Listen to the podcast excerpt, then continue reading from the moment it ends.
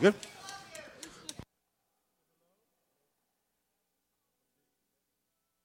I'm green. Uh, there I am. Hi. Hey, everybody. Yeah, Roger's mean. He's trying to make me cry before I even start preaching. Thank you, Raj, for that. Hi. How is everyone? Yeah, good. I like the energy. It feels good. All right. uh, The real reason why they asked me to go up here is because you don't know I'm half Puerto Rican. So if anybody can fit 30 minutes of words in 15 minutes, it's me. If you know. So Roger, you ain't that slick. Nah, I'm just kidding. Uh, hey guys, I'm so excited to be able to uh, share with you this morning. So let's get right into it. Let's pray. Let's be Christians. Let's pray before we get into it. Uh, Lord, thank you so much. Thank you for uh, just family and community, God, and thank you for us all being here. And I pray, God, I would shut up and you would talk. In Jesus' name, I pray. Amen.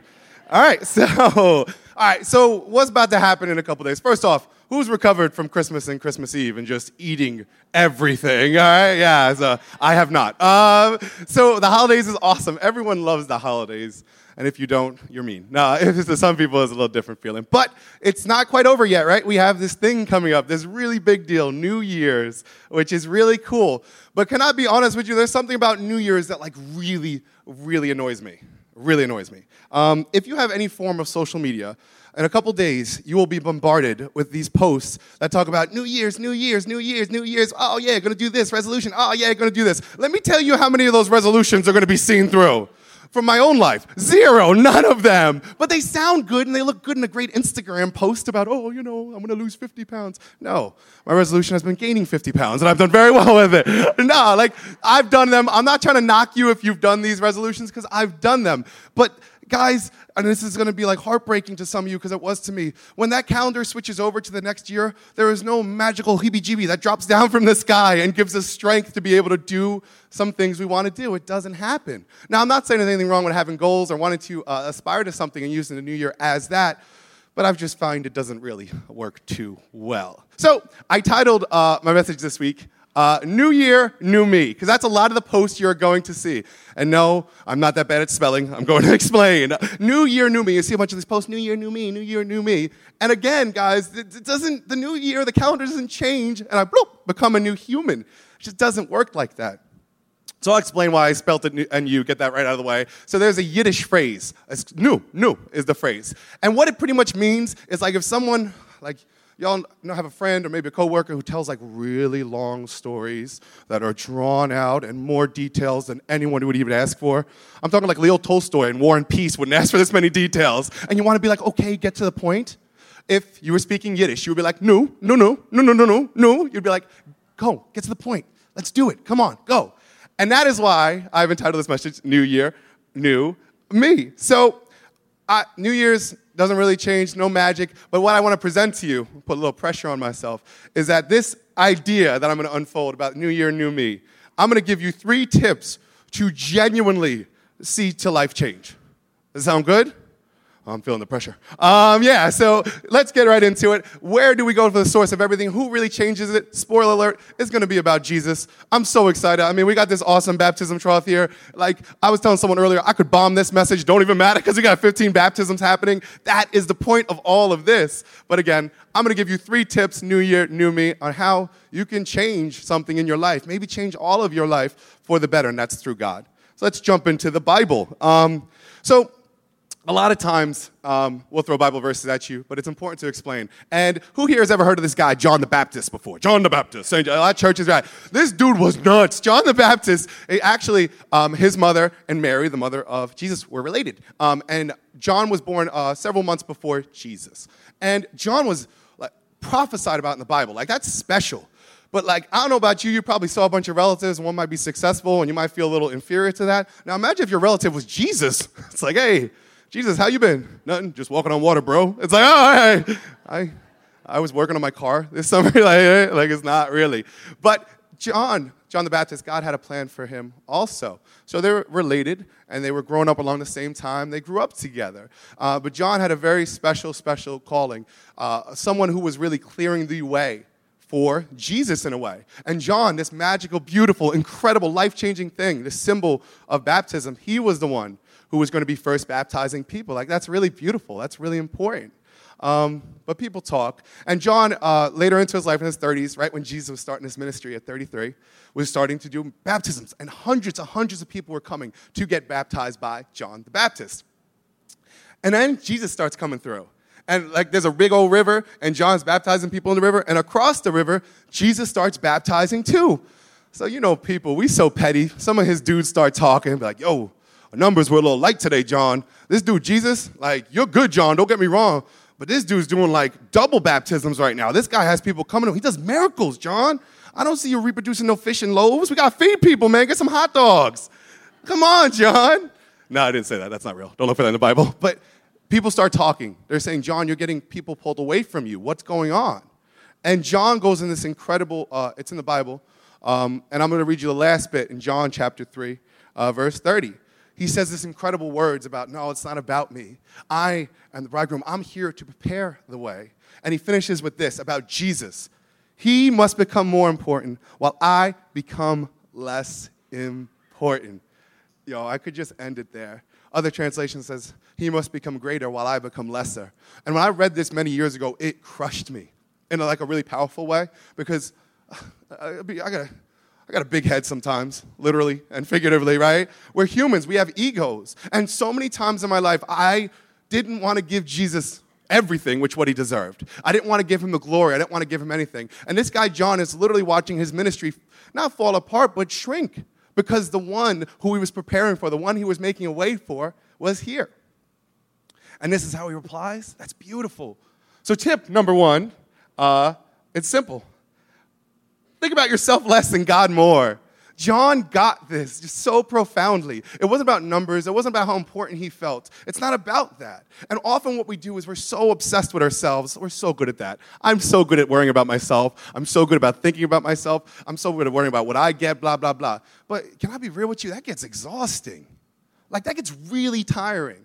But I find myself, whether it's through prayer or the Bible readings or through what devotions I'm doing, and through just loving people with Jesus' love, my life gets expanded. My heart, my mind gets expanded. Instead of the tiring feelings I get when I, all I do is think about myself. When I think about God, everything gets bigger, everything gets more beautiful. And it's simple by reading the Bible, by praying, by just thinking about God more. It's a pretty simple tip, right? Oh man, I got one amen on that. All right, I guess it's not that simple. All right, forgive me. I thought it was pretty simple. Um, so, let's get on to the next step. First, uh, we're going to read some more Bible. So continue with John's story.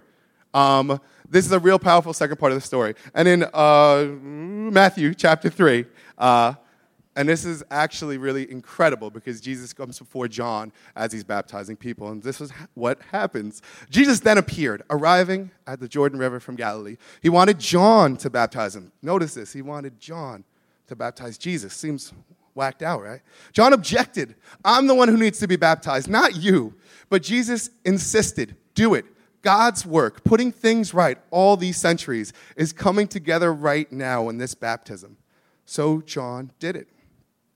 The moment Jesus came up out of the baptismal waters, the skies opened up and he saw God's Spirit. It looked like a dove descending and landing on him, and along with the Spirit, a voice This is my Son, chosen and marked by my love. Delight of my life. Tip number three is very simple. Yo, tip two, if Jesus did it, it's probably a good life choice for us to do it. I, that's a Bible. I should write a book on that. Wow, so theological. No, like, yo, I make things so complicated in life, and I've never gone wrong. If Jesus did it and I did it, it usually worked out 100% of the time. It's like a Michael Scott quote. Um, like, but seriously, when can we ever, what Jesus says, his teachings, what he shows us, is there any point in our life when we reenact that and he's going to fail us?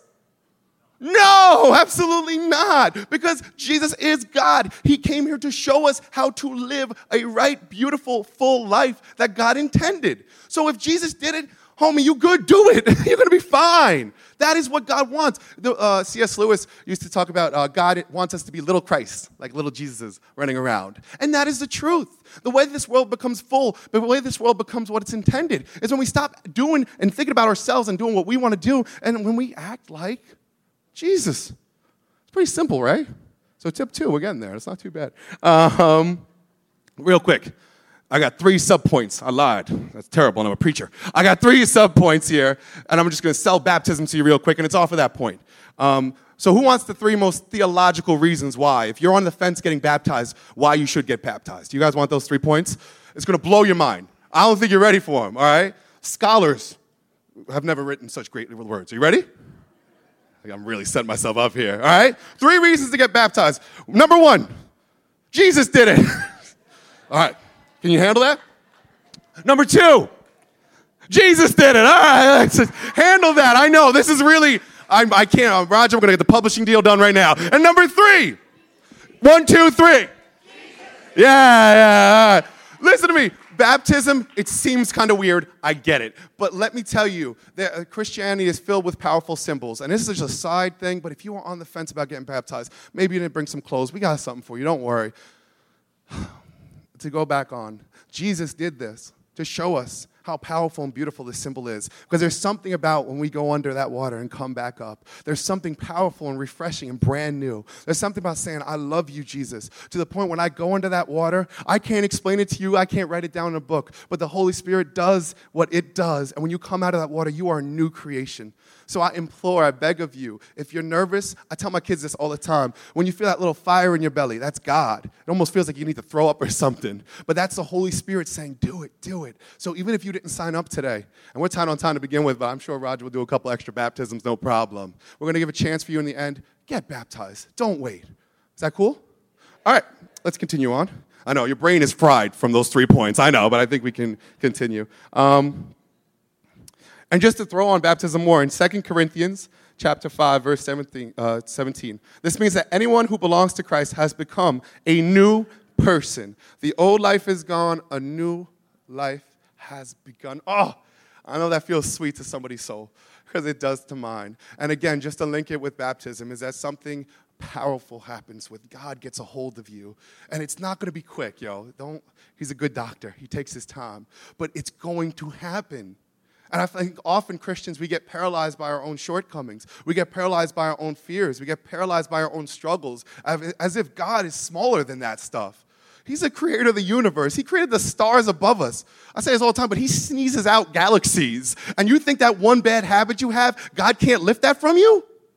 No, he absolutely can. He does it every day. He's done it in my life more times than I can count. And he got some more work to do, let me tell you.